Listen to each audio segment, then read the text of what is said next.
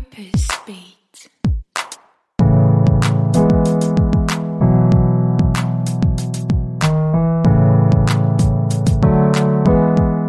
Hallo, mein Name ist Lisa Kögler. Ich bin Purpose Coach und Managing Partner bei WoMentor, einer Coaching- und Mentoring-Plattform für berufliche Weiterentwicklung. Und ich freue mich, dir heute unsere Mentorin fürs Ohr, Nunu Kalla, vorstellen zu dürfen.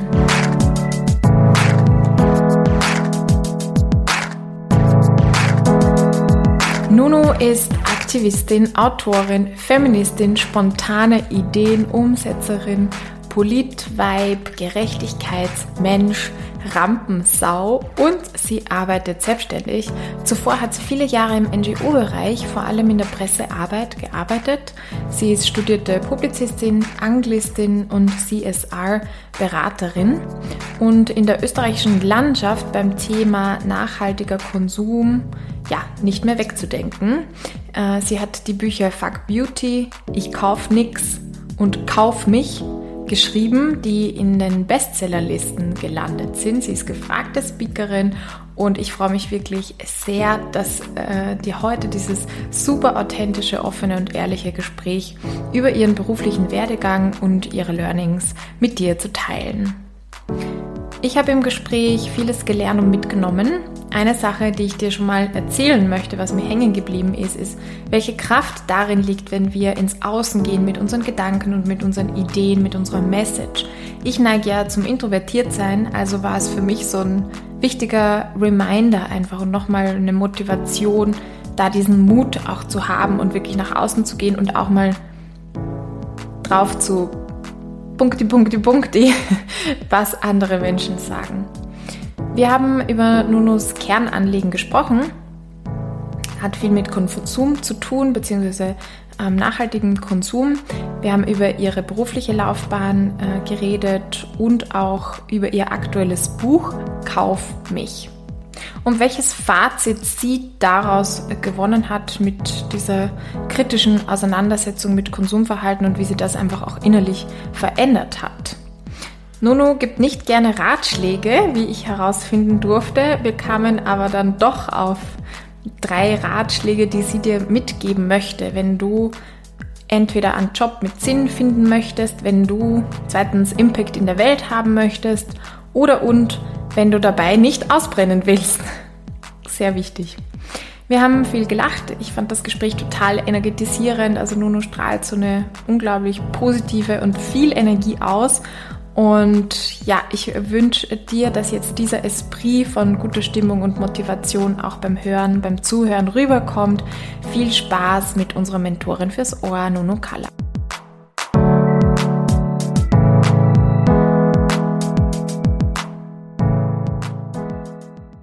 Hallo Nuno, ich freue mich total, dass du da bist, dass wir uns auch kennenlernen, ein bisschen besser kennenlernen. Ich muss ja sagen, ich habe das erste Mal von dir äh, gehört und erfahren, so Anfang dieser Corona-Pandemie. Da hast du nämlich ziemlich am Anfang äh, Liste mit lokalen, also österreichischen Händlerinnen gestartet, weil da war ja so Krise, jeder kauft nur noch bei Amazon und äh, Salando und unsere heimische Wirtschaft geht den Bach runter. Und das fand ich total beeindruckend, dass da eine Frau ist, die sofort eine kreative Idee hat, sie in die Welt hinausbringt und ja, was macht. Also das ist so das Erste, wie du mir irgendwie aufgefallen bist. Dann habe ich auch recherchiert und gemerkt, ah ja, du bist schon Person des öffentlichen Lebens und machst auch andere Dinge. Du bist Autorin, gerade auch hast du wieder ein neues Buch rausgebracht, das heißt Kauf mich. Ähm, ich habe gefunden, du bezeichnest dich auch als Aktivistin, spontane Ideenumsetzerin, Politweib, Gerechtigkeitsmensch, Rampensau und Feministin, auch ganz wichtig. Ja, Rampensau war mein Chef, aber okay. also hallo erstmal, freut mich, dass ich da bin. Ja, voll schön. Ich danke dir. Ich danke dir fürs Dasein. Sag, was treibt dich in all deinen Aktivitäten an? Wo würdest du sagen, das ist mein Kernanliegen, das ich verfolge mit meinem Tun? Mein Kernthema ist, ist das Wort Solidarität. dass, dass einfach ich nicht einsehe, dass wie unterschiedlich Menschen behandelt werden und wie sehr Menschen auf Kosten anderer Menschen leben. Und natürlich lässt sich in vielen Bereichen in unserer westlichen Welt kaum verhindern, weil wir auch gar keinen Einblick mehr haben, wie, wie Dinge entstehen, wie etwas produziert wird. Aber da, wo man äh, etwas tun kann, finde ich, sollte man etwas tun. Ich habe ich sage immer, ich habe zwei viel ältere Brüder. Wenn man da mal ausgehaut hat, ist man einmal quer durchs Vorzimmer geflogen. Das heißt, ich musste mich anders wehren ähm, und bin zum, äh, das hat mich zu einem sehr großen Gerechtigkeitsmenschen gemacht. Also es geht mir mhm. einfach wirklich um Gleichbehandlung. Und das ist jetzt völlig egal, ob es um, äh, um, den, um den feministischen Aspekt der Gleichbehandlung geht, ob es um faire Behandlung innerhalb von Produktionsketten geht. Es geht mir einfach um dieses Thema, gemeinsam geht es leichter, habt Solidarität miteinander. Gelebte Solidarität. Mhm. Finde ich voll schön. Und mich erinnert ja, das so. Ein Punkt noch, Entschuldige, ja. Ein Punkt ist einfach auch definitiv noch die Nachhaltigkeit. Also das ist, mhm. ich, ich, ich habe jetzt lange in diesem ganzen Umweltbereich gearbeitet, bin da immer noch sehr zu Hause und ähm, finde es einfach wahnsinnig wichtig. Und das ist eigentlich auch wieder ein Solidaritätsthema. Ähm, zu schauen, dass wir es gemeinsam besser machen, dass wir eine halbwegs intakte Umwelt hinterlassen. Ähm, ja, mhm. und für mich, für mich ist Nachhaltigkeit relativ oft schlicht und einfach Hausverstand. Der Biller Voll schön, kann ich so unterstreichen. ja, finde ich total wichtig und gut. Solidarität und Nachhaltigkeit. Jetzt, wenn du das so sagst, ich kann mir vorstellen, dass viele Hörerinnen sich denken, wow, du sprichst mir aus der Seele, du sprichst mir aus dem Herzen, ich möchte das auch. Aber dieser Schritt, mit diesem Wunsch Geld zu verdienen, von ja, diesem Anliegen okay. leben zu können, also wie, wie hast du das hingekriegt? Ja. Puh, mal nachdenken. Ähm, ich habe es in unserem Vorgespräch auch schon kurz erwähnt meine Karriere, also meine bisherige Berufslaufbahn, würde ich eher sagen, ähm, die ist passiert. Die ist mir passiert. Die ist, da war nie, also wenn mir jemand zu meinen Matura-Tagen gesagt hätte, du bist mal Campaignerin bei Greenpeace und du stehst mal vor der Kamera, äh, hätte ich gesagt, ja, genau, Vogel. Gen sicher. Ähm, aber es hat sich schlicht und einfach so ergeben, weil ich auch immer auf meinen Bauch gehört habe. Und weil ich mhm. gemerkt habe, ich brauche ich brauche Jobs, ich brauche eine Arbeit, die mich äh, mit Sinn erfüllt. Weil mhm. das Geld ist für mich kein guter Motivator und mir über weite Strecken, also solange ich gar keins habe, bin ich gestresst, gebe ich zu. Aber ähm, über, meiste Strecken, über weite Strecken ist es mir wurscht. Ich mache mir nichts aus den großen Statussymbolen. Ähm, und so war einfach auch klar, also ich habe jetzt insgesamt elf Jahre bei NGOs gearbeitet und natürlich verdient man da weniger. Und das ist ein Gehalt, das unter einem normalen Durchschnittsgehalt liegt. Aber ähm, ich habe immer wahnsinnig viele Freiheiten beim Arbeiten gehabt. Teilweise mir auch mehr genommen, als meine, meine Chefs gewusst haben, gebe ich auch zu. Ähm, aber es ist einfach, es ist gegangen. Und diese, diese, diese Sinnfrage, dieses, ich muss irgendwas machen, wo ich wirklich voll reingehen kann, wo es mir einfach voll taugt und wo ich mich wo ich mich nicht verkleiden muss und wo ich mich an keine Konventionen halten muss, sondern wo ich einfach auch genau reinpasse. Ähm, das war für mich eigentlich immer der größte Motivator. Und ich hab, bin mit wenig Gehalt durchgekommen. Und es ist, äh, es, es läuft zwar jetzt besser, das, ich finde auch, dass Frauen mehr über Geld reden sollten. Es läuft jetzt besser. Ähm, aber ich bin jetzt immer noch keine, die sich die Eigentumswohnung und den Neuwagen leisten könnte, wobei ich zweiteres gar nicht kaufen wollen würde. Du sprichst es gerade so an und legst es mir irgendwie so in den Mund, aber du musst die nächste Frage nicht beantworten, wenn du nicht möchtest. Was ist das Niedrigste, was ist das meiste, was du in Vollzeit je verdient hast? Also wenn du es weißt auch, gerade so stegreif, so netto, das ist leicht. Naja, mein Einstiegsjob, das waren keine 1400 Euro netto. Und das war Vollzeit. Ja. Ja. Ähm, und es war ein freier Dienstnehmer. Das war ein bisschen unfair. Ich sage nicht, wer es war. In meinem Lebenslauf wird es ersichtlich. Man kann es, war keine NGO. Es war keine NGO. Es war, es war das davor. Ähm, was war das Höchste? Ich glaube, am Schluss war ich bei, uh, dass ich jetzt nichts Falsches sage, 2 netto, 2,1 netto, so um den Dreh herum. Ja. Cool, finde ich cool, dass also du es da. War, es, ist, es ist schon, ja, ich finde, mir geht diese Neidgesellschaft am Nerv, mir geht das wirklich am Nerv, dass wenn wir keine Transparenz haben, wenn wir nicht drüber reden, was wir verdienen, wie sollen wir Frauen dann jemals erreichen, dass wir die Gehaltsschere schließen? Also das ist, ja, Leute, klar, lege ich offen, bitteschön. Aber ich kann es Amen, preach it.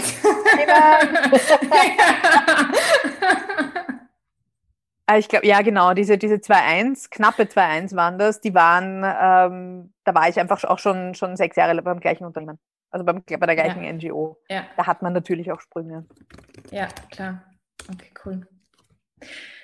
Bist du irgendwann einmal wo gelandet, wo du gemerkt hast, es passt nicht? Also was, was ja, mir jetzt so hängen geblieben ist von dem, was du gesagt hast, ist, du hast immer auf deinen Bauch gehört.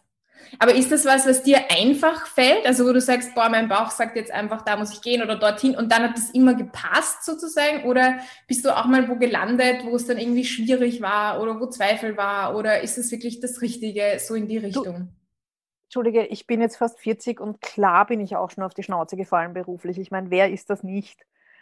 Und ähm, also ich, ich kann diese Frage in zwei Richtungen beantworten. Die eine Antwort ist jetzt mal ja, ich habe ich hab, ich hab so eine kurze Pause gehabt bei Greenpeace und bin zu einem Startup gegangen. Dieses Startup finde ich immer noch, also jetzt ist es ja keins mehr, ähm, die finde ich immer noch super und unterstützt die Idee voll. Es hat nur einfach im Team nicht funktioniert, weil genau das, was mich daran so gereizt hat, da sind Leute mit, mit NGO-Hintergrund, mit Leuten mit Konzernhintergrund zusammengekommen und haben gesagt, gemeinsam wollen sie jetzt ein Social Business starten und das Beste aus beiden Welten irgendwie mitziehen. Das hat aber in der Kommunikation miteinander leider Gottes kaum geklappt. Hm. Ähm, also das Unternehmen gibt es noch und ich finde sie super und ich bin auch Kundin dort. Ich würde die nie irgendwie anzweifeln. Es hat nur meine Weise der Kommunikation hat dort nicht reingepasst und dann habe ich halt meine Konsequenzen wieder gezogen und ja, bin zurück ins bekannte Schiff und hatte großes Glück, dass sie mich zurücknehmen. ähm, Nein, das war schön, das war wirklich wie nach Hause kommen. Ähm, das andere ist, weil ich auch sage, eben spontane Ideenumsetzerin. Mhm. Es ist mir halt, es, es, es war das Kaufnix-Projekt 2012, wo ich gesagt habe, so, ich gehe jetzt ein Jahr lang nicht shoppen, ich schaue mir an, wo die Sachen herkommen und ich bin halt eine leidenschaftliche Schreiberin. Also das geschriebene Wort ist meins. Und, und damals waren halt Blogs der neueste heiße Scheiß. Also habe ich beschlossen, ich blogge. Auch aus dem Stress heraus. Also zuerst war die Idee da, hu, ich schreibe ein Buch und dann habe ich plötzlich den mega Stress bekommen mit, ja, aber in einem Jahr ist die Idee nicht neu und dann habe ich vielleicht alles schon und aber niemand hat es mitbekommen und oh Gott, und darum habe ich gesagt, ich gehe aber gleich öffentlich. Ähm, und das Ding hat einfach wirklich mein Leben verändert. Also komplett auf den Kopf gestellt, privat wie, wie beruflich. Wahnsinn. Das, das, das also ist voll durch die Decke gegangen, oder was? Einfach weil du den Blog online gestellt hast. Und total leben, nämlich wirklich auch für mich persönlich total lebensbestimmend geworden, weil ich Ach, durch die Auseinandersetzung mit diesem Thema gemerkt habe, dass das einfach äh, mein Ding ist, weil ich da einerseits die, ich genieße, also ich sage mir, ich bin so eine Ökohedonistin. Ich genieße schon so einfach so die schönen Seiten und ich mag es gern, wenn, äh, also ich, ich, ich bin gern gut angezogen, ich genieße gerne mal einen guten Wein, so Sachen. Ähm, Gott, das hört sich gerade alt an, egal. ähm, das ist gerade so, ich genieße gerne guten Wein, Zigarre. ähm, und äh, auf der anderen Seite eben dieser Gerechtigkeitsgedanke, dieser Solidaritätsgedanke, der mich sehr anleitet. Und bei dem Thema der Textilproduktion treffen sich die beiden. Also diese beiden äh, Herzen, die in meiner Brust schlagen, treffen sich mhm. bei dem Thema. Und damit ähm, und ich habe halt gemerkt, dass ich extrem, dass mir Menschen zuhören, wenn ich Dinge anhand von meiner Person erzähle. Also dieses klassische mhm. Storytelling. Ich kann Leuten noch so oft Fakten um die Ohren hauen und sie hören dir nicht zu. Und, aber wenn du sie aus einer ganz persönlichen Sichtweise berichtest, dann hören sie dir plötzlich zu. Mhm. Und da, da habe ich dann ein gewisses Sendungsbewusstsein entwickelt. Aber diese Idee ist komplett, also so dermaßen durchgegangen. Wahnsinn. Und ähm, oder die Politweiber. Das war eine ganz spontane Gruppengründung auf Facebook, äh, eine Woche vor Ibiza, habe ich beschlossen. eine Gruppe auf Facebook, wo sich Frauen in Wien sachlich austauschen können. Das Ding ist auch völlig durch die Decke gegangen. Oder die Liste, nächstes Beispiel, die war auch eine völlige spontane Aktion. Das war wirklich eine Sache von drei Minuten zwischen ersten Gedanken und ersten Facebook-Posting. Ähm, und dann entsteht ein, ähm, ja, ich fluche sehr viel, dann entsteht ein Arsch voller Arbeit. Also unfassbar. und dann sitze ich da und hackel 17, 18 Stunden durch und brech fast zusammen und dann muss eine Freundin kommen und mir das Arbeiten abstellen und mich aufs Sofa platzieren und sagen, du schläfst jetzt und ich arbeite jetzt weiter. Äh, das ist, da, da kommen dann schon manchmal so Reue-Gedanken. Da denke ich mir schon, schon mal ganz so schlau bin ich jetzt, vielleicht ist das jetzt vielleicht auch nicht gewesen. Aber ich kann dann doch nicht anders. Es ist, das bin einfach ich. Ja, dir, dir passiert das wirklich einfach. Aber was ich mir schon mal mitnehme, ist, wenn man so einen Gedanken hat, einfach auch mal machen, oder? Ja, ja, ja, ja, ja. Unbedingt. Also das ist, ähm, es ist, die Liste ist ein super Beispiel, die, die, die Unternehmensliste. Ja. Weil da habe ich ja selber geglaubt, ich sehe nicht recht, wie das Kauf aus Österreich rausgekommen ist, die da Tausende, Zehntausende, Hunderttausende Euro reingelegt haben, um ein Ergebnis zu liefern, das ähm, schlechter als meine Liste ist. Das war wirklich mhm. beeindruckend. Und manchmal, es braucht nicht die riesigen, durchgedachten Konzepte und es braucht mhm. nicht die Supermarktforschung vorher und es braucht nicht diese gesamten Maßnahmen, die uns da, die uns da, mhm. ich meine, es braucht vielleicht ein bisschen nach vorne denken und überlegen, hackel ich dann 18 Stunden am Tag? Hm. Aber ansonsten, ähm, also ich, ich bin immer noch ein Fan von einfach machen, einfach tun, sich trauen. Und es braucht einfach Leute, ja. die, ähm, die, sogar, die sich sogar noch mehr trauen als ich, und zwar die sich wirklich unternehmerisch auch mehr trauen, weil da bin ich ein bisschen ein Feigling. Das macht aber nichts, weil du bewegst zu viel damit. Und, und, das finde ich total cool. Und das ist auch, also ich, ja, das ist so schön, dass du das auch einfach so sagst, einfach mal machen und tun und ja. auch oft gar nicht zu viel drüber nachdenken. Jetzt, wie es ich jetzt verstanden habe mit dem Blog, den du angefangen hast, das war irgendwie so das erste, wo du auch gemerkt hast, ja. ah, also ich schreibe einfach leidenschaftlich gern, das hast du gewusst, du hast ein Thema gehabt, was du rausbringen wolltest, auch mit dem Projekt, Kaufnix-Projekt. Und dann hast du dir gedacht, ursprünglich ja, du wolltest ein Buch schreiben und dann gedacht, na, schreibe ich lieber einen Blog, dann bringe ich es gleich raus. Aber deine Intention war ja schon, dass es viele Leute erreicht, oder? Das war jetzt nicht so ein, okay, ich mache das nur für mich.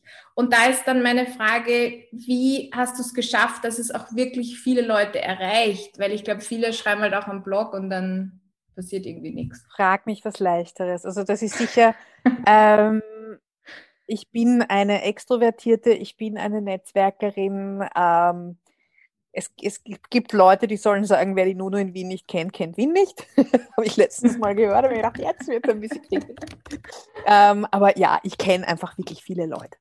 Und ähm, dass der Blog so durch die Decke gegangen ist, hat sicherlich auch damit zu tun, obwohl ich eigentlich ganz, ganz streng war. Ich war damals Pressesprecherin bei Global 2000 und habe aber ganz streng gesagt, so, meine beruflichen Kontakte mische ich da nicht rein. Ich will mir da nichts nachsagen lassen. Ich will nicht, dass irgendwie eben bei Global wer sagt, ich nutze da was aus. Auf keinen Fall, das wird getrennt. Ende. Mhm. Naja, aber na klar sind nach spätestens acht Wochen kamen dann die Anrufe mit, bist du das eigentlich mit dem Blog? Weil wie viele Leute heißen Nunu in Wien? Hm? Ähm, und damit ist es dann so quasi passiv durch die Decke gegangen, um es mal blöd auszudrücken. Ähm, ja, also es war sicher, es hat sicher den Hintergrund gehabt, dass ich einfach ähm, sehr gerne sehr viel kommuniziere mit Menschen. Aber auch da war keine Strategie dahinter, sondern ich mm. bin die Welle geschwommen. Mm. Es liegt dir dann einfach auf der Zunge oder und du kannst. Ja, das ist dann blöd, wenn ich Rat geben muss, weil ich kann, ich, es ist wirklich so, ich kann, es war wirklich die gesamten letzten zehn Jahre so. Allein schon die, die, wie ich den Greenpeace-Job bekommen habe. Das war, es ist die urblöde Geschichte in Wahrheit es ist äh, Kaufnix rausgekommen. Also, nein, nein, nein, es war gerade dieses Blogjahr. Mhm. Und, oder? Nee, es war schon ein Jahr später. Es war, genau, es war kurz davor, dass das Buch rauskam. Also das, das Blogjahr okay. war 2012 und Ende 13 ist das Buch rausgekommen. Und irgendwie Oktober 13 oder so ähm, hat äh, Puls 4 das neue Studio eröffnet. Also die haben da in St. Marx das neue Studio gehabt. Und die Corinna Milborn hat uns eingeladen, dass wir uns das anschauen. Uns gemeint Pressesprecherinnen der verschiedenen NGOs. Das war eben so ein mhm. Netzwerktermin. Ich kann mich erinnern, der Weg zur U-Bahn ist so ein bisschen, da gehst du so zehn Minuten circa. Und ich bin mit den damaligen Greenpeace-Pressemädels gegangen. Und wir haben herumgeblödelt, ähm, ja, über die Arbeit. Und ich weiß, dass ich Ihnen damals gesagt habe, eigentlich um kein Geld der Welt würde ich bei Greenpeace arbeiten. Ich fühle mich dabei global viel wohler. Außer der Job der Konsumentensprecherin wird frei, weil der ist leiwand. Weil da war die Textilkampagne dabei, die internationale, mm. die ich immer noch eine der tollsten Kampagnen überhaupt finde. Und ähm, war aber völlig sicher so, die Claudia, also meine Vorgängerin, die ist seit zehn Jahren auf dem Job, also die wird in Pension gehen in dem Job. Und wenige Wochen später, ich sitze im Büro, kriege ich eine Nachricht von einer von diesen beiden Greenpeace-Mädels, äh, die schreibt, oh, wir haben einen Job frei. Und ich habe geglaubt, ich werde nicht mehr. Und naja, das hat sich einfach wirklich so extrem passend ergeben, dass ich wirklich ja. mit Veröffentlichung von Ich kaufe nichts bin ich eingestiegen, wurde der Job frei und hatte ich die Textilkampagne. Also das war einfach wirklich, da war, da war nicht einmal viel Bauchentscheidung dabei, das war einfach sonnenklar, das muss ich jetzt machen.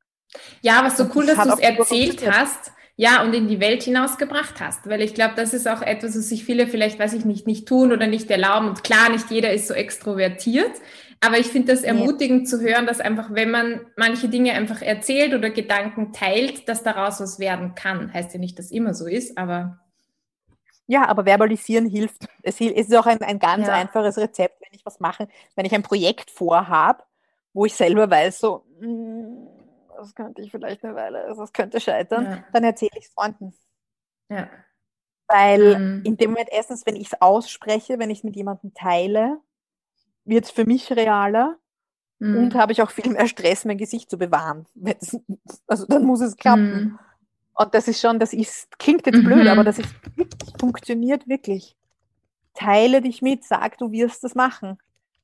Mhm. Also du nutzt es auch so zum Selbst äh, motivieren, oder? Um dich zu motivieren, so wenn andere definitiv. wissen und so. Ja. Mhm.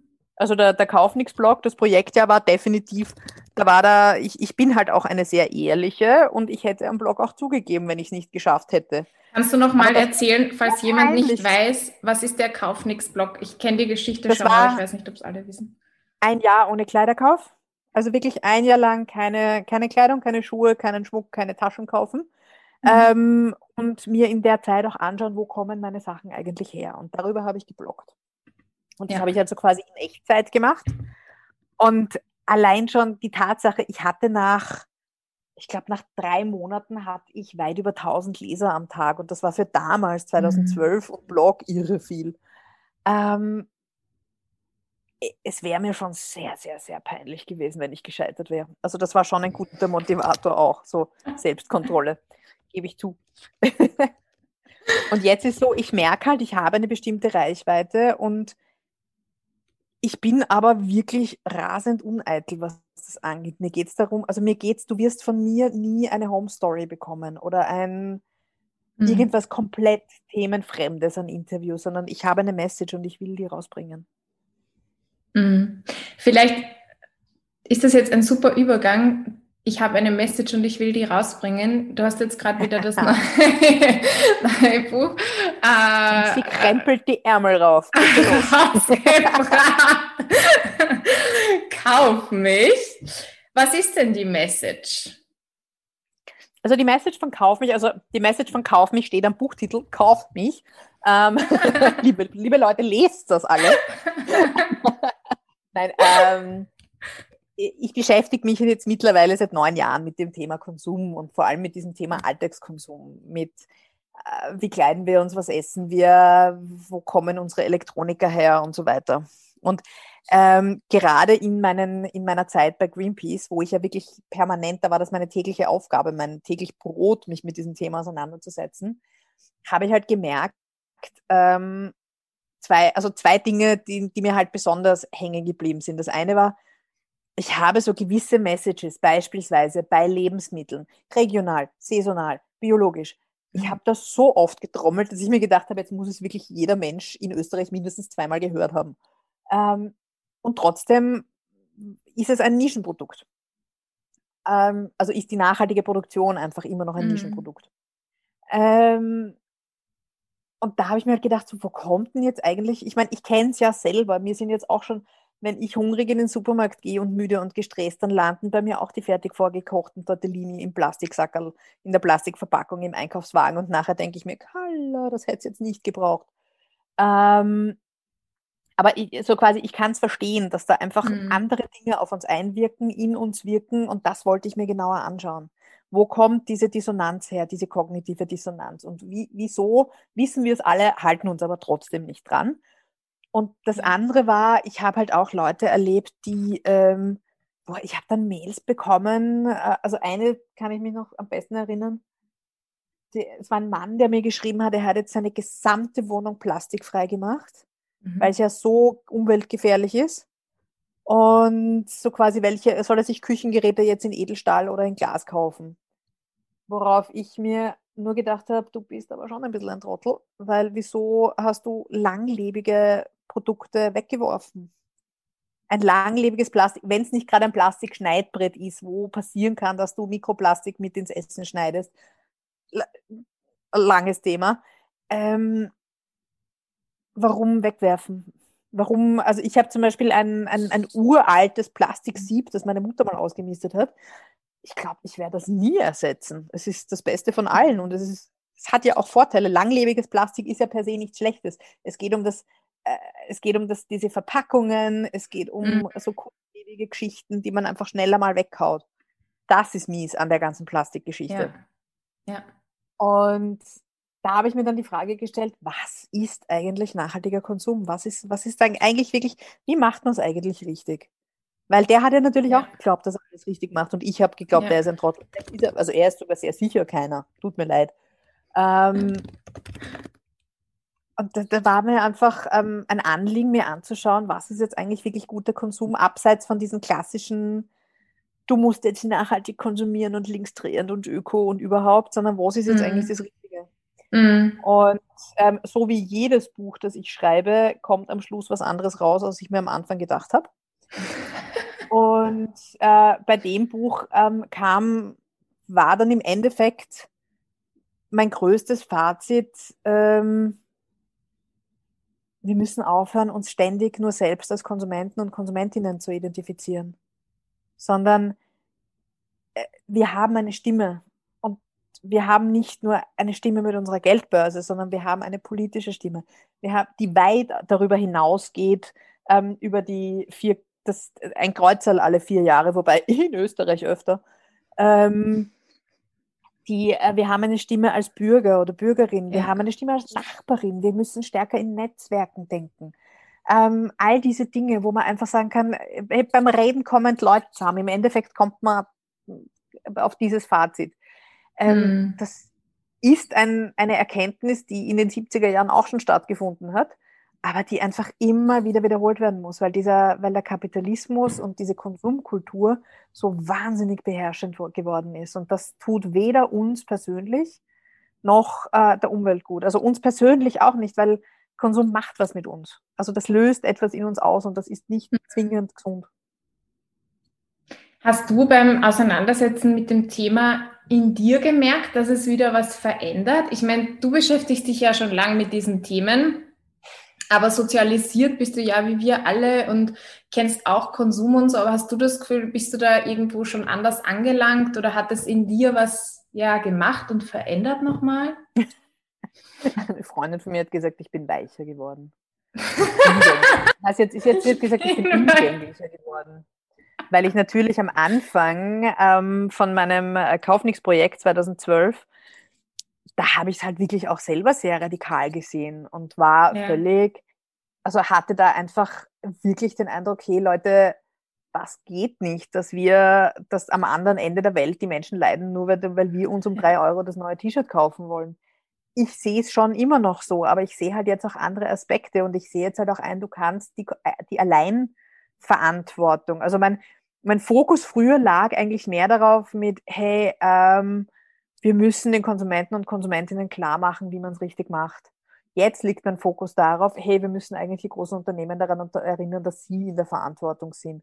Weil mhm. das geht einfach gar nicht mehr, dass die, dass das mhm. große mhm. Unternehmen Greenwashing betreiben um, mhm. Und ähm, Entschuldige, jetzt war ich kurz abgelenkt, ähm, dass große Unternehmen Greenwashing betreiben und dass sie, ähm, dass sie die Verantwortung auf die Konsumenten abgeben. Also, das ist spannend, mhm, weil sich die also Verantwortung ich, hat sich verlagert, sozusagen ja, genau, weg genau. von Individuen also, hin mehr zu Unternehmen. Kann man das so sagen? Jetzt der, aus deiner Perspektive. Nein, die hat sich nicht verlagert, Fokus, das hat sich nur meine Wahrnehmung dazu ver, verlagert. Genau, mein Fokus dazu verlagert. Weil wenn ich mir anschaue, ähm, Nachhaltigkeitsberichte und da wirklich sehe, wie Konsumenten angelogen werden oder wie sie mhm. verarscht werden, noch und nöcher. Äh, ich habe da auch eine, äh, ich schreibe da auch eine Kolumne dazu auf Tech and Nature. Dann frage ich mich, wie kann man dann Konsumenten eigentlich die Verantwortung umhängen, dass sie alles richtig machen müssen, wenn sie nicht mhm. mal den Zugang zu den richtigen Informationen haben? Mhm. Und drum hat sich da, also da hat sich so eine gewisse Wut eigentlich entwickelt, die eh immer da war, aber die sich jetzt viel, viel stärker ähm, weg von diesem bisschen Biedermeier-Gedanken, diesem wir machen es uns selbst richtig und wir mhm. bauen unser Gemüse selbst an und das ist das Nachhaltigste und wir nähen uns unsere Kleidung selbst und das ist das Nachhaltigste. Das mag alles sein, aber in the big picture ändert das halt relativ wenig, solange äh, Amazon, Zalando und, und, und H&M noch die Welt regieren. Mhm. Da muss man halt ansetzen, meiner Meinung nach. Also gegen Unternehmen bin ich nicht umgänglicher geworden. ja, also, aber ist, finde ich, voll gut nachvollziehbar auch, dass es einen weicher macht. Mm, was ich oft bemerke, ist so ein Moralisieren untereinander dann. Also so was, du kaufst das, das Gemüse in Plastik abgepackt und dann fängt man an, irgendwie aufeinander wütend und böse zu sein oder halt mit dem Zeigefinger so moralapostelmäßig. Ja, ja, passiert, mir, passiert mir täglich.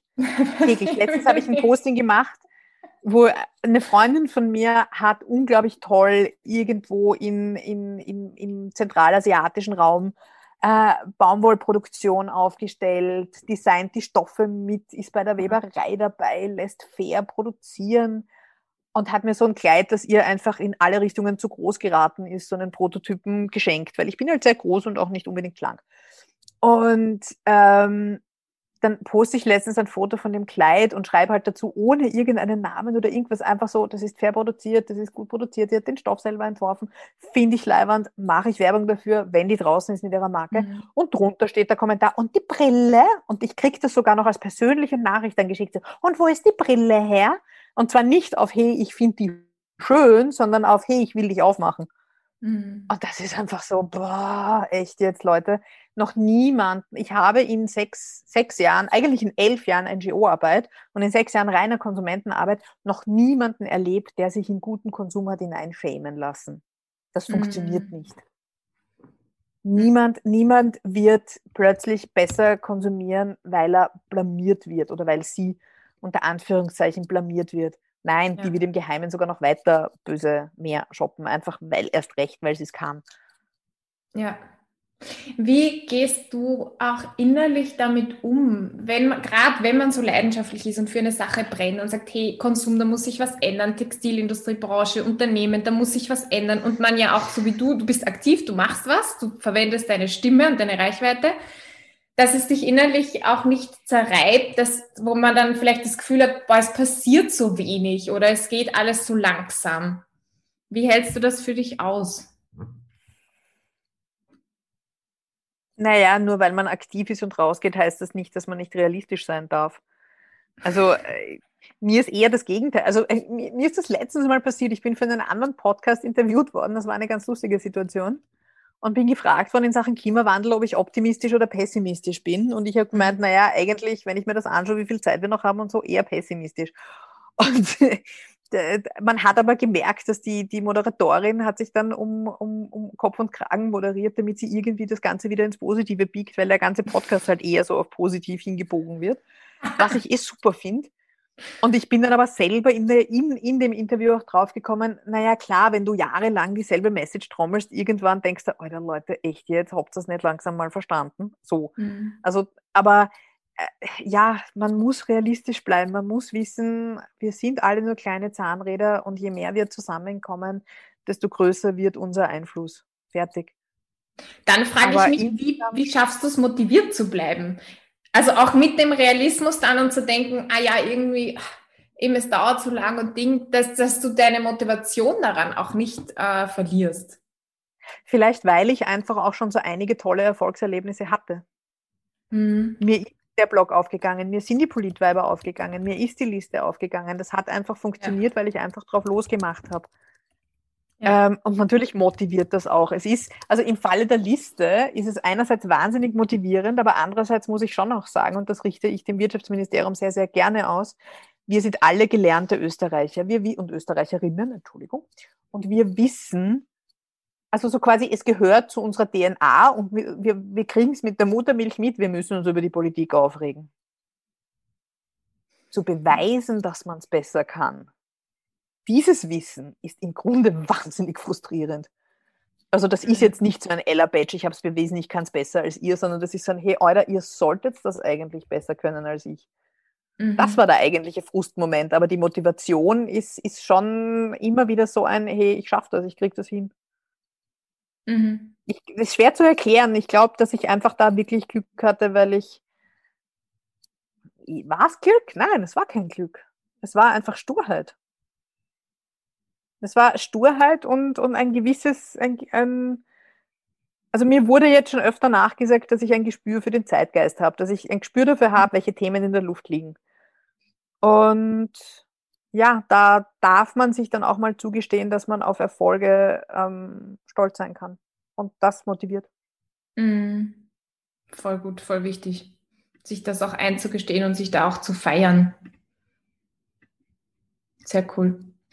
Ähm, das ist, ich merke das oft auch in Gesprächen, zum Beispiel mit meiner besten Freundin, wenn ich ihr sage, oh, so geil, ich habe da eine Geschichte, ich bin da interviewt worden von dem und dem Medium, das ich so toll finde, oder keine Ahnung, was war das letztens, ich habe eine Förderung bekommen ähm, für einfach ein Projekt, das ich, das, zu dem ich die Idee hatte. Ähm, und habe, also ich kriege schon von mehreren Freunden manchmal so die Rückmeldung so, hey, hallo, wir wollen dir nicht zu jedem Erfolg applaudieren. So quasi, es ist ja jetzt eh schon normal. Nein, es ist für mich nicht normal. Es ist für mich jedes Mal aufs Neue immer wieder toll und immer wieder ein Wow, echt, zwickt mich. Das, das habe ich geschafft, wirklich wow. Und mhm. ich finde dieses Gefühl aber auch total wichtig. Ich will mir das auch erhalten. Mhm. Ja, klingt auch total gesund. Also das braucht es, glaube ich, auch. Wenn, ja wenn ich mich jetzt mal so klein machen würde und bei dir einen Tag mitgehen könnte. Du würdest dich so. wundern. ja, was, was würde mich wundern? Oder was würde ich da so, wie schaut ein normaler Arbeitsalltag aus, wenn ich so ein kleiner Lehrling oder so ein kleines Wichtelchen sein könnte und dir da über die Schultern blicke, was würde ich da so sehen? Was sind so die wichtigsten Eckpunkte? Du würdest mich auf alle Fälle nicht aufwecken dürfen. Also mhm. Also das ist, ich kein Morgenmensch und ich genieße das in meiner Selbstständigkeit sehr, frei entscheiden zu dürfen, wann der Tag anfängt. Ich arbeite gern bis in die Nacht hinein, aber red mich am Vormittag nicht an, ganz ehrlich. Es ist kein, kein, Termin, also kein Indoor-Termin, also Zoom-Termin vor 10, kein Outdoor-Termin vor 11. Eiserne Regel. Ähm, du würdest dich wundern, wie viel, wie ich um, herumspringe. Mhm. Das heißt, ich, also ich sehe, ich, ich, ich wechsle zwischen den Themen einfach sehr viel herum, weil ich das aus meiner Presse. Irgendwann habe ich mir selber gedacht, so warum ich das eigentlich mache, warum ich mich nicht lang auf ein Ding konzentriere mhm. und dann halt das nächste mache. Ähm, und bin dann draufgekommen, ich, ich, ich bin das aus meiner Pressearbeit so gewohnt. Mhm. Weil du da oft einmal, ich war lang Pressesprecherin und da hast du einfach den Zeitdruck, da musst du in einer halben Stunde die Aussendung rausgeküppelt haben. Dann musst du da schnell telefonieren, dort den anrufen und dem dritten musst du von einem ganz anderen Thema erzählen und musst da mhm. aber auch als Expertin auftreten. Und das ist aber was eben diese, dieses, dieses Herumgespringe thematisch, das taugt mir total. Also ich sitze an einem Tag und mache eine Presseaussendung für die Gustogeria, wo ich mitarbeite, ähm, wo es um äh, kulinarische Radtouren durch Wien geht, wo man bei einzelnen Gasthäusern ähm, Kostproben kriegt im nächsten Moment überlege ich mir, ähm, wie ich eine, eine Presseaussendung von Foodwatch am besten unter die Leute bringe. Und im dritten Moment sitze ich an einer Strategie ähm, für Secondhand-Mode, also zum Beispiel. Ja. Und das Wie lange kann ich mir das vorstellen? Sind das so eine halbe Stunde, dass du dann bei einem Thema bist? Das ist schwer zu sagen. Das ist, das ist ganz schwer zu sagen. Also wenn ich wo wirklich reinkipp, dann ist es schon mal der ganze Tag. Aber ich habe, ich arbeite weniger strukturiert, als die Leute glauben. Und ähm, ich hänge brutal viel auf Social Media herum. also Ja, und ich, ähm, man findet mich selten am Schreibtisch, vor allem wenn ich zu Hause im Homeoffice, ich arbeite am Sofa, ich arbeite in der Hängematte, am Schreibtisch selber, nur wenn es wirklich ernst ist. Also wenn ich irgendwelche Zoom-Calls habe, wo ich den weißen Hintergrund brauche ja. oder so, aber ansonsten hänge ich herum und, und, und, und bin aber trotzdem produktiv und das mag ich. Schön, das heißt, du bist dann von einem Thema zum nächsten und lass dich so inspirieren, irgendwie entweder was, wo es gerade eine Deadline gibt oder wo, was du machen musst. Planst du das die auch Deadline so ist die größte Inspiration der Welt. Die Deadline kann ich jedem empfehlen, ist der allerbeste Weg, dich konsequent, strukturiert und inspiriert zu machen. Ohne Deadlines wäre ich verloren. Du brauchst so diesen Pressure. Gab es mal, ja. mal einen Moment, dass du erlebt hast, da ist ein Pressure, da ist eine Deadline, boah, und ich bin irgendwie blank, mir fällt nichts ein? Ja, jetzt vor kurzem erst. Also ich habe ich hab immer wieder so Tage, wo einfach, also die hatte ich zu Bürozeiten schon, wo ich gemerkt habe, bis auf die wirklich wichtigen Meetings und so weiter ist heute eigentlich nichts weitergegangen und die hat jede und jeder von uns. Und das habe ich zu Hause jetzt beim, beim, beim Arbeiten zu Hause. Also mein Büro ist ein, ist ein Raum meiner Wohnung ähm, habe ich das natürlich auch, dass ich so Tage habe, wo ich so nicht und nicht und nicht reinkomme. Ähm, und letzten Freitag habe ich eine Deadline verpasst, aber das war eine selber gesetzte. Also da war die, die Kundin okay, war da ganz cool, hat gesagt, ihr ist das, okay. ihr ist das wurscht, schick sie mir nächste Woche, ich habe keine Zeit. da habe ich, hab ich nochmal durchgeatmet, aber das hätte ich nicht zusammengebracht an dem Tag. Und das ist, ja. manchmal hat man solche Tage und das muss man hinnehmen und ich nutze sowas dann, ähm, dass ich ähm, Dinge lese, die mich interessieren, also dass ich Sachbücher lese, mhm. damit ich wenigstens mir einreden kann, ein bisschen Bildung schadet nicht. Mhm. Ja. ja, das wäre nämlich meine nächste halt, Frage also, gewesen. Allzu oft auch. Sorry, wie du das dann eben, eben machst. Allzu also, oft dürfen solche Tage nicht vorkommen. Wieso? Weil es dann, weil man dann äh, ins Strudeln kommt, oder wie meinst du? Ja, genau. Ja. Das heißt eben, dein, deine Strategie ist dann schon auf eine gewisse Art liebevoll mit dir umgehen und zu sagen, okay, dann mache ich es halt, morgen geht es wieder besser so oder vielleicht später geht es wieder besser und dann tue ich jetzt das Lesen, inspirieren ja. und mache irgendwie was anderes so. Äh, also ich glaube, der große Vorteil, also wenn jetzt, wenn wir jetzt wieder, ich weiß nicht, ob du jetzt wieder an diesem Punkt willst, äh, so quasi wie macht die Color das und so, ähm, ich genieße es sehr, dass ich, also ich bin in dieser unfassbar privilegierten Situation, dass ich mir meine Arbeit aussuchen kann. Mhm. Und dass ich mir meine Kunden suchen kann, dass ich äh, mir selber Kreativprojekte überlegen kann und, und, und die da, dafür dann Kunden suchen kann. Und, und es geht halt wahnsinnig viel auf, weil natürlich ergibt so ein, ein Steinchen baut sich ja. aufs andere auf und da ergibt sich im Laufe der Zeit etwas. Ja. Und ja, ich habe einen Namen aufgebaut und ich stehe für etwas und ich bin stolz drauf. Und es gibt mir halt auch eben sehr, sehr große Freiheiten. Und da ist natürlich wichtig, die eigene Authentizität zu bewahren, aber eben auch gut auf sich zu schauen. Weil ich meine, ich könnte auch, ich könnte auch jeden Tag arbeiten, so wie ich mich kenne. Also ich, mm. das ist wirklich wichtig, dass man da, dass man da drauf schaut, dass, mhm. es, dass es dir gut geht, ja. Und das war nicht immer so. Also ich habe meine diversen Zusammenbrüche auch schon hinter mir. Das lernt man erst. Beziehungsweise ich habe vielleicht ein bisschen lang gebraucht, aber ich habe ich hab zwei veritable Zusammenbrüche gebraucht, bis ich es wirklich gelernt habe, auf, auf mich selber zu achten. So Burnout-mäßig oder ja. wie kann man sich das vorstellen? Es ja. ist in die Richtung gegangen. Es ist in die ja. Richtung gegangen. Also es, ist, es war jetzt, ich, ich würde mich jetzt nicht vergleichen mit echten Burnout-Patienten, die wirklich nicht auf die Beine kommen. Das mhm. ist, das, an dem Punkt war ich zum Glück noch nie. Aber dieses totale ausgelaugt sein und nur noch heulen und nicht mehr weiter wissen, ja, das Gefühl kenne ich. Hast du da gerade noch einen Tipp vielleicht, wie, wie bist du für dich aus dem wieder rausgekommen oder wie schaffst du es jetzt auch da nicht wieder reinzukommen? Was sind da deine... Ähm, ich bin ein großer Fan von Therapie. Das ist mal das Erste. cool. Das ist, kann ich jedem, jeder Person auf dieser Welt nur empfehlen. ja. ähm, und weißt du, ich tue mir immer so schwer, ähm, mich so als Role Model hinzustellen und Ratschläge zu geben. Ich mag das nicht. Mhm. Weil jeder, jedes, jeder, jedes berufliche Leben, überhaupt jedes Leben, wir sind alle so individuell und wir haben so unterschiedliche Voraussetzungen, dass ich von mir nicht auf andere schließen kann und möchte.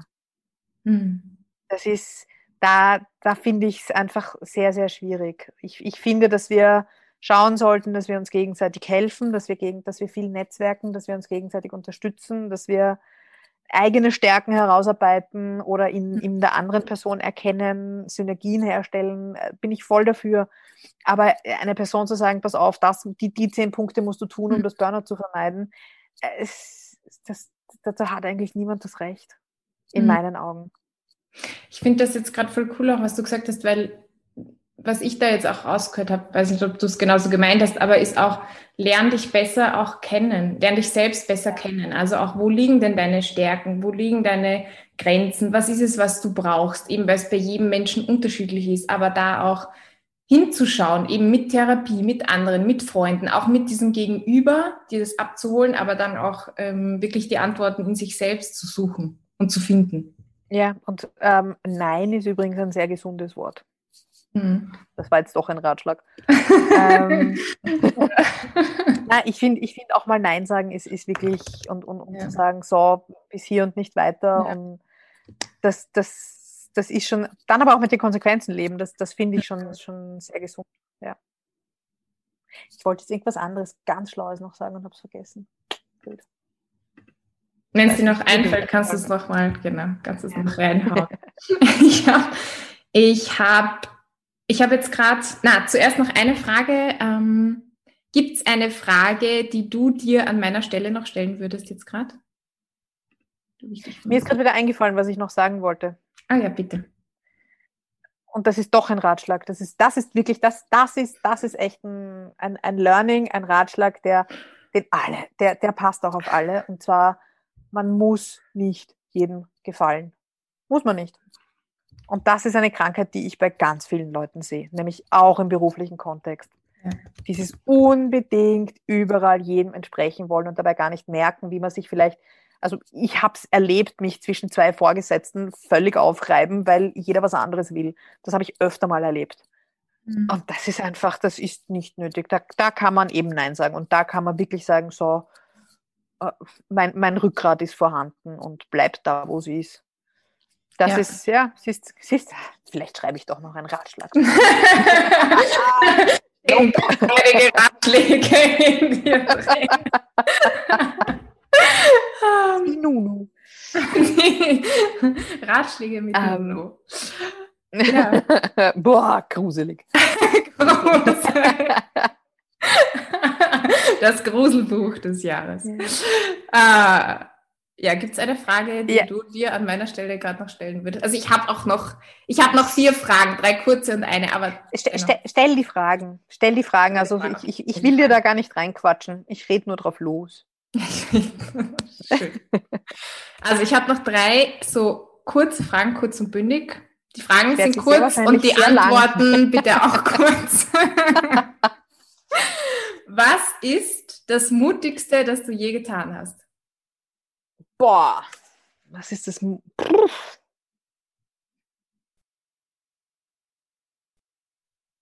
Lange Pause. Es ist nichts Berufliches. Ich glaube, mit, mit 14 dem Philipp meine Liebe gestanden. Das hat am meisten Mut gekostet. Ja, das hat, boah, das hat Mut gekostet. Heute ist er mein Orthopäde. ähm, ähm, ich. Pff Mut ist auch was Relatives, oder? Ja. Aber die Antwort passt. Also es, es passt voll, wenn du sagst, mit 14 meine, meine Liebe zu gestehen. Ich nur, dass der Philipp das nicht hört.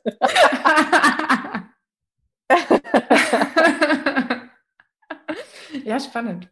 Okay, nächste Frage. Wer glaubt an dich? Dankenswerterweise meine Familie, worauf ich sehr, sehr stolz bin, was mich sehr glücklich macht. Also ich weiß, dass meine Brüder, dass, äh, dass mein, meine Mutter und meine Brüder ratze stolz auf mich sind, dass es mein Vater auch war, obwohl wir nicht immer einer Meinung waren. Und ähm, ich weiß auch, dass, äh, dass ich ähm, tolle Freunde habe, die sehr an mich glauben und an die ich glaube. Hm. Was ist für dich Erfolg? Ich habe da, hab da mal länger drüber, drüber nachgedacht, was eigentlich der Bogen zwischen allen. Ich habe drei Bücher geschrieben. Es ist ja Fuck mhm. Beauty. Mhm. Dazwischen haben wir noch gar nicht erwähnt. Das ist eigentlich mein persönlichstes Buch. Da mhm. geht es um, um Körperthemen, da geht es um Selbstakzeptanz, da geht darum, was, äh, ja, was uns eigentlich an völlig widersinnigen Schönheitsidealen eingeredet wird und wie sehr man da eigentlich subjektiv drunter leiden kann. Und der Bogen über all diese drei Bücher ist eigentlich das, das Glücklichsein. Das, ähm, das persönliche Glück finden. Und mein persönliches Glück kann sich auch in einer, äh, in einer Hängematte, in einer Gstetten irgendwo an der Donau abspielen. Mhm. Wurscht. Hauptsache, es ist dieses persönliche Glücksgefühl da. Und wenn dieses persönliche Glücksgefühl dann auch noch mit, mit Erlebnissen zu tun hat und nicht mit, mit Dingen, also nicht mit, ich kaufe etwas und dann geht es mir gut, weil ja, das macht unser Körper, ähm, dann ist es auch nachhaltiger. Und das ist, für mich ist ein, ein erfolgreiches Leben, ist für mich ein glückliches Leben. Mhm, voll schön. Das passt auch voll zu dem, was du vorher gesagt hast, so sich selbst kennenlernen oder zu wissen, sich selbst zu kennen, auch zu wissen, was macht mich glücklich, weil das eben was Individuelles ist. Genau. Das ist für den einen das genau. und der Hängematte. Ich glaube, dass viele, ich glaube, dass viele, die diesem Podcast zuhören, eben in dieser privilegierten Lage sind, sich überlegen zu können, was will ich eigentlich wirklich machen und wie finde ich den Weg dorthin. Damit sind wir die obersten fünf Prozent der Weltbevölkerung. Das muss uns auch klar sein. Und natürlich, ja. also für mich macht auch total glücklich, wenn ich anderen helfen kann. Ich bin, danke Mama, mit einem sehr, sehr ausgiebigen Helferinstinkt ausgestattet und ich liebe es, wenn ich, wenn ich, äh, die eine hat einen Job zu vergeben und die andere sucht einen Job und ich kann sie zusammenbringen. Ich liebe es. Wohnungssuche, genau das Gleiche. Also, ich, also in meinen Studententagen war ich immer diejenige, die alle freien WG-Zimmer gewusst hat, weil sie jeder gesagt hat. Ich habe alle verkuppelt. Ähm, und ich glaube, wenn wir uns darüber im Klaren sind, wie, wie gut es uns mit dieser, mit dieser Freiheit gehen kann, mhm. mit diesem, wir können es entscheiden, dann ähm, kann das sehr, sehr glücklich machen. Sehr cool. Ich habe jetzt noch eine allerletzte Frage. Ich schaffe es immer noch nicht, mich kurz zu halten, gell? Nein, nein, nein, nein, das passt wunderbar. es ist ein, die Frage, da musst du dich auch gar nicht kurz halten. Es ist eine Art Gedankenexperiment. Okay. Also, wir haben jetzt so Nachmittag, stell dir vor, wir beenden jetzt dann dieses Gespräch, du gehst dann deinen Tätigkeiten nach, ich weiß nicht, was du heute noch so vorhast und so, verbringst irgendwie einen schönen Abend, am Abend tust Abendessen, Zähne putzen, legst dich ins Bett, war ein gelungener Tag, du schlafst ganz zufrieden ein. Und in dieser Nacht passiert ein Wunder, aber du weißt nichts davon, weil du ja schläfst. Die Wunderfrage. Du kennst die Wunderfrage. Die merke ich. Und das Wunder, das passiert, ist, dass diese Idee von nachhaltigem Konsum plötzlich wirklich Realität geworden ist. Also in unserer Welt gibt es nur noch nachhaltigen Konsum. Damit ist sozusagen deine Mission erfüllt sich. Vielleicht magst du es auch nochmal anders definieren, wie sich deine Mission ja. erfüllt, aber sagen wir, deine Mission erfüllt sich in dieser Nacht. Und du hast es schon richtig gesagt, wenn du am nächsten Morgen aufwachst, woran, merke woran merkst du es? Was ist anders? Was hat sich in der Welt verändert? Nimm uns mal mit in diese neue Welt. Ähm, ich muss dazu sagen, mein Tag fängt sehr, sehr oft damit an und das ist eine sehr schlechte Angewohnheit, dass ich zu meinem Handy greife und ORFAT aufrufe. Weil ich so, ich bin ein Nachrichten-Junkie und ich will diesen ersten Überblick haben und es würde mich liegend aus dem Bett hauen, diese Nachrichten zu lesen. Und ich glaube, ich würde sogar weinen. Ich würde wahrscheinlich lesen, dass, dass alle großen Textilkonzerne gleichzeitig äh, entweder in Konkurs sind oder so umgestellt haben, dass es, also dass wirklich die, die, na, die werden in dem Leben nicht mehr gut werden. Die sind dann eingegangen. Ähm, und trotzdem gibt es keine erhöhte Arbeitslosigkeit, weil die Nachfrage nach fairer Produktion einfach da ist. Mhm. Ähm, ich würde es, ähm, ich würde es wahrscheinlich an 37.000 Nachrichten an mich merken. Mhm. Ähm, und wie würde diese Welt ausschauen? Ich glaube, diese Welt muss gar nicht so anders ausschauen wie die Welt, die wir gewohnt sind. Muss sie nicht. Es, es, wir haben eine, eine, eine, eine Convenience und einen Lebensstil, den wir auch nicht aufgeben müssen. Er kann aber anders gestaltet sein. Und ich glaube, dass sich das, das, was sich dann geändert haben wird, wird sich sehr im Hintergrund abspielen. Weil was, was passiert denn, wenn man einkaufen geht? Man sieht das fertige Produkt und man sieht den Preis und man sieht nicht die Lieferkette. Man sieht nicht, wer dafür leiden musste. Aber mhm. wenn man dann plötzlich, also allein dieses Gefühl, ich gehe ja trotzdem in das Geschäft und mhm. ich sehe das Produkt, ich sehe den Pullover und ich sehe den Preis vom Pullover. Aber einfach dieses Wissen, wurscht, wohin ich gehe und ich kann sicher sein, überall sind alle fair behandelt worden. Ich glaube, ich, ich, glaub, ich würde shoppen gehen. wird dich nichts mehr abhalten. oh, es wäre, es wär, glaube ich, so dieses, aber ich glaube, ich würde das nur einmal machen, einfach um es mir zu geben. Weil ich, ich habe so, ich habe so Kaufrausch oder so, ich kenne das schon gar nicht mehr, ich habe das nicht. Aber ich glaube, mir einmal so diesen Moment geben, weil einfach alles hinhaut, es ist schon, das wäre schon cool. Aber ähm, ich bin da jetzt gedanklich gerade schon wieder viel weiter, weil ich glaube, bis, bis wir an diesem Punkt sind, ähm, werden noch einige Grauslichkeiten passieren. Das heißt, was ist bis dahin alles passiert? Ah, stimmt, es hm. war ja ein Wunder. Hm. Es war ein Wunder. Es war ein Wunder. Ja, dann ist geil. dann ist geil. Dann ist geil. Ich finde es schön und ich kann es mir auch total gut vorstellen. Und ich, also bei diesem Traum und diesem Wunsch kann ich mich voll anschließen, dass man einfach, egal zu welchem Produkt du greifst oder du weißt, es du, du nimmst keine Schuld es auf dich, wenn du es kaufst. Ja, es ist kein Blut daran, es ist, hat ja. keine Kinderarbeit, es hat niemand gelitten. Im Gegenteil, es bringt Mehrwert in die Welt für jeden, der daran genau. beteiligt war. Das ist eigentlich eine saudoofe Antwort, ich würde shoppen gehen, weil ich ähm, weil es geht ja, es, äh, rein ressourcentechnisch geht es ja auch um eine, eine Reduktion unseres Konsums und das war halt schon schlau, aber es ist der erste Impuls, das geht. Es ist der erste. Das war jetzt der erste Gedanke. Das war jetzt so ein, boah, wäre das geil, nicht ständig darüber nachdenken zu müssen, wie das Produkt ja. entstanden ist. Ja, vielleicht auch mit weniger Schuldgefühlen und so verbunden im Alltag dann.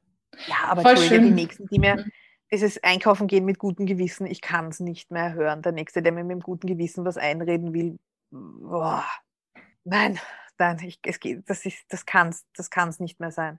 Es kann nicht nur ums Gewissen gehen. Hm.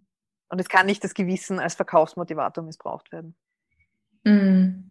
Ja, es reicht definitiv nicht, oder? Ja. Ich finde es auf jeden Fall super schön, weil du für diesen Traum und für diese Welt ja losgehst und in deinen Möglichkeiten deinen Beitrag leistest, dass es irgendwann mal so ist und irgendwann ja. mal so sein kann. Und dafür möchte ich dir jetzt auch Danke sagen, dass du das machst. Ja, danke schön. Und dass du losgehst Dankeschön. und dass du da mutig bist und ja, und auch diese Zivilcourage zeigst, auch solidarisch bist. Und da ziehe ich meinen Hut vor dir. Da, davor habe ich Respekt und das finde ich richtig cool. Danke Dankeschön. dir. Danke, das freut mich sehr zu hören. Weil mich, mich macht sehr dankbar, dass ich das machen kann. Mhm. Und dass mir Leute zuhören. Das ist so toll. Mhm. Ja. Vielen Dank. Ich glaube, vor, vor, fünf Generationen wäre ich die verrückte ihre Rothaarige gewesen, die sie verbrannt hätten wahrscheinlich. Aber egal. Das, mehr Generationen, ja. mehr Generationen. Aber wir leben in dieser Welt und ja, vielen Dank. Und es gibt Podcasts, wie cool ist das? Und man kann die Messages einfach in die Welt hinausbringen. Ja. Danke dir, danke fürs Zeitnehmen und fürs Dabeisein. Danke, hat Spaß gemacht.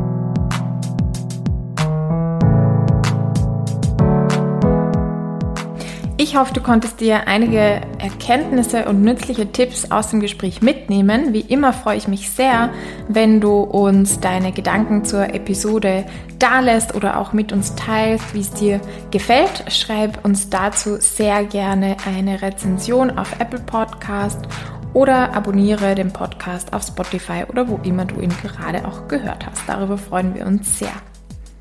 Wenn du selbst immer stärker vielleicht innerlich diesen Ruf verspürst, aktiv zu werden und etwas zu tun, was einerseits dich erfüllt und andererseits die Welt zu ein bisschen besseren Ort macht, dann möchte ich dir sagen, wir sind für dich da, um dich zu begleiten, um dich zu supporten mit Coaching, mit Mentoring, mit diversen Events. Schau einfach auf unsere Webpage www.momentor.at, was da gerade so los ist. Jetzt im Winter sind wir da natürlich auch wieder ein bisschen auf Pause-Knopf gedrückt und ähm, möchten jetzt auch diese besinnliche Zeit äh, besinnlich verbringen, aber wir kommen zurück mit großartigen Events und freuen uns, dich dann dort und da anzutreffen und zu sehen.